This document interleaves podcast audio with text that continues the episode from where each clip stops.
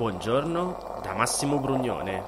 Oggi è martedì 1 giugno, mancano 20 giorni all'inizio dell'estate e queste sono notizie a colazione, quelle di cui hai bisogno per iniziare al meglio la tua giornata.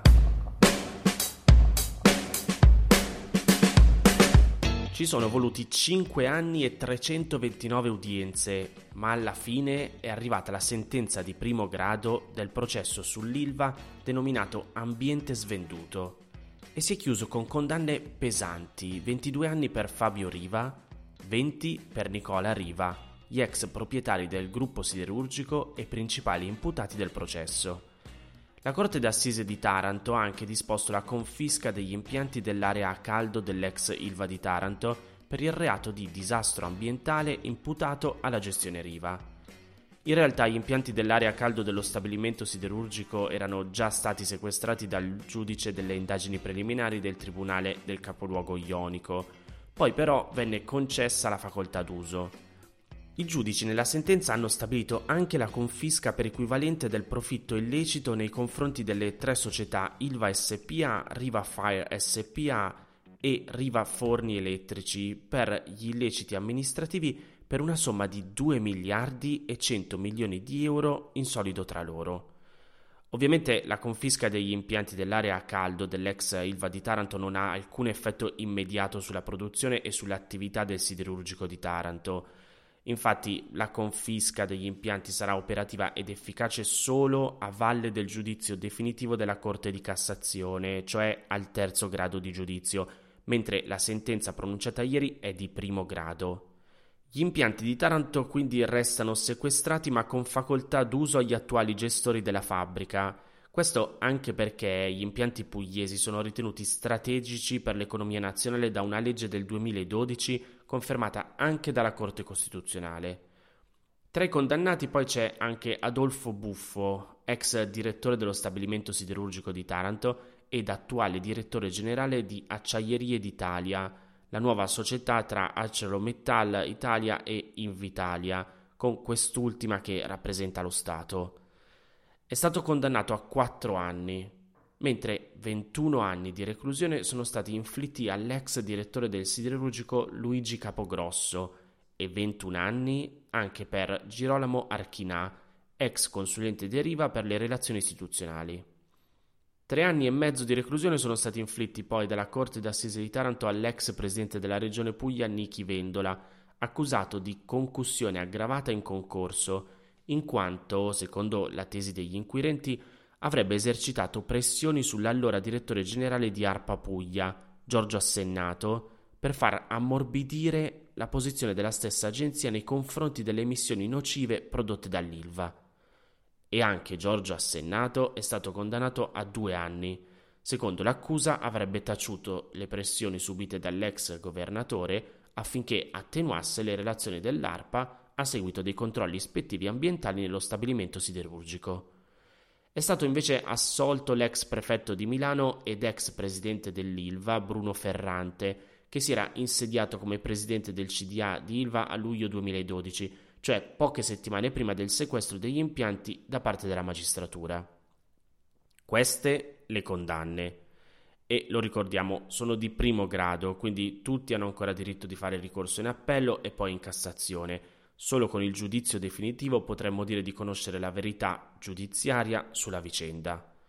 Vicenda che, te lo ricordi, è nata a seguito del sequestro degli impianti dell'area a caldo del siderurgico dell'Ilva di Taranto e degli arresti avvenuti a partire dal 26 luglio 2012. La pubblica accusa da allora ha sempre parlato di inquinamento devastante per l'ambiente e per la salute. L'inchiesta del 2012 e il successivo processo posero di fatto fine alla proprietà dei Riva dopo 17 anni di guida dell'acciaieria. Il 26 luglio del 2012 infatti l'acciaieria venne messa sotto sequestro senza facoltà d'uso a seguito dell'inchiesta della magistratura di Taranto. Le accuse per i vertici aziendali a vario titolo furono di disastro ambientale colposo e doloso, avvelenamento di sostanze alimentari, omissione dolosa di cautele contro gli infortuni sul lavoro, danneggiamento aggravato di beni pubblici, getto e sversamento di sostanze pericolose. Nel 2013 arrivò poi il commissariamento. nel 2015 l'amministrazione straordinaria e nel 2016 il decreto per la vendita e nel 2017 l'aggiudicazione alla cordata AM Investco guidata da ArcelorMittal, gruppo nato nel 2006 dalla fusione tra la francese Arcelor e l'indiana Mittal Steel Company, con quartier generale in Lussemburgo.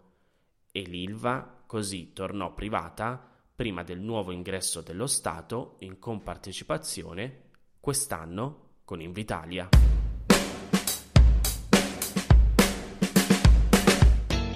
La Cina cambia ancora la pianificazione familiare.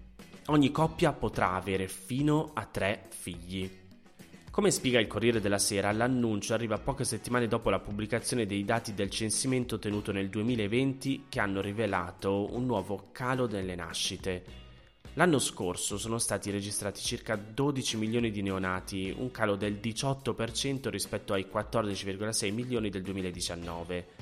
Questo vuol dire che il tasso di fertilità, cioè il numero medio di figli per ogni donna, è sceso a 1,3 e questo vuol dire una concentrazione progressiva della popolazione. Attualmente i cinesi sono 1,41 miliardi, ma di questo passo nel 2100 si ridurrebbero a un miliardo. E ti starei chiedendo, vabbè, qual è il problema?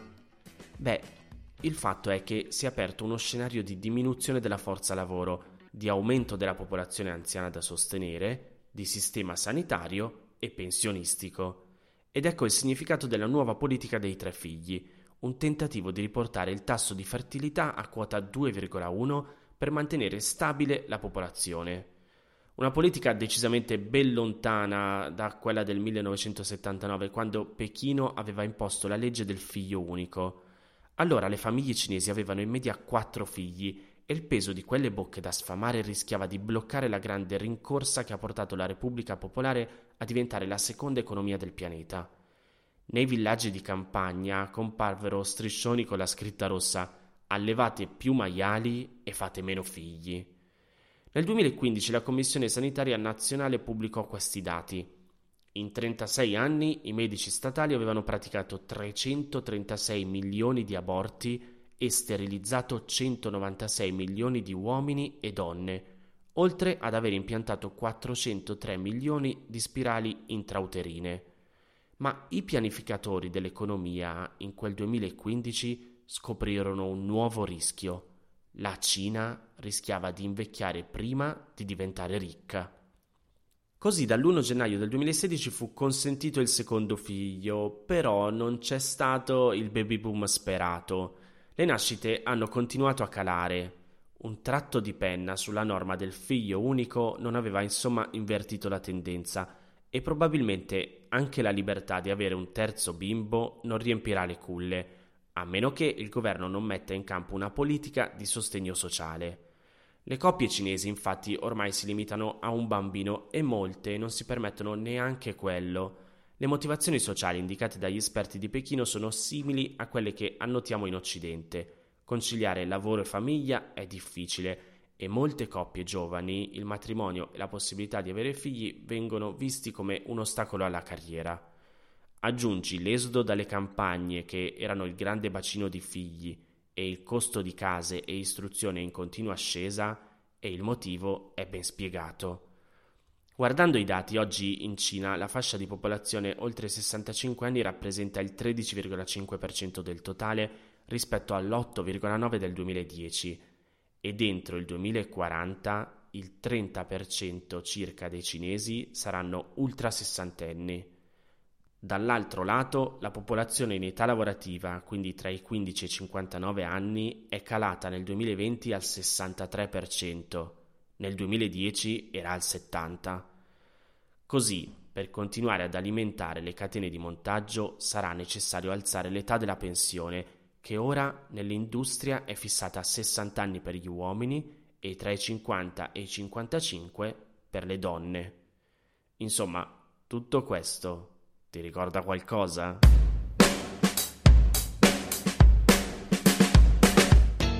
Ti sei mai chiesto se l'olio che compri è al 100% italiano?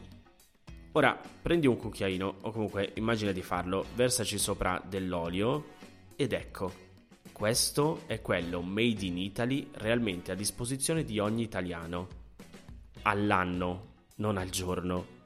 Da quel che dice il Sole 24 Ore, a tanto ammonta la disponibilità pro capite di olio extravergine d'oliva italiano suddiviso per la popolazione italiana. Al 30 aprile scorso, secondo i numeri di Frantoio Italia, la banca dati sull'olio d'oliva gestita dall'Ispettorato per il controllo della qualità del MIPAF in giacenza in Italia c'erano in tutto 346.000 tonnellate, di cui 122.000 di extravergine 100% italiano. Un volume questo che è lontano anni luce dai consumi italiani, che è circa di 600.000 tonnellate all'anno, e ancora di più dal reale fabbisogno nazionale che è di oltre un milione di tonnellate e che comprende anche le circa 400.000 all'anno che vengono esportate. E quindi? Beh, il punto chiave è uno solo, di olio extravergine d'oliva italiano non ce n'è. La produzione del bel paese di olio d'oliva di pressione, come si dice in gergo, negli ultimi anni si è assestata intorno alle 250.000 tonnellate. Per trovare una produzione in grado di soddisfare almeno i consumi interni e comunque non l'export, bisogna risalire alla fine degli anni 90 quando si dichiaravano oltre 700.000 tonnellate di prodotto, numeri sui quali comunque già allora non erano pochi a nutrire dei dubbi. Di fatto, mentre negli anni si discuteva in maniera accesa sulla reale entità dei raccolti, la produzione italiana scendeva sempre di più e se in passato era necessario acquistare olio all'estero solo per riesportarlo in blend con extravergine italiano, adesso purtroppo anche per i consumi interni sembra che non se ne possa fare a meno. Queste erano le notizie a colazione di oggi. Se ti va di aiutarmi e sostenermi nella produzione di questo podcast, puoi farlo inviandomi un piccolo contributo dal sito www.notiziacolazione.it. Se ti sei perso alcune notizie, puoi andare indietro e ascoltare anche quelle dei giorni scorsi. E se lo ritieni utile, puoi condividere questo podcast inviandolo a qualche amico. È disponibile su tutte le piattaforme audio. Ricordati che se vuoi puoi iscriverti al canale Telegram di Notizie a Colazione per riceverle tutte le mattine direttamente sul tuo smartphone. Oppure mandami il tuo numero di telefono alla mail notizie a colazione chiocciolagmail.com per riceverle via Whatsapp. Ti aspetto domani per iniziare insieme una nuova giornata. Un saluto da Massimo Brugnone.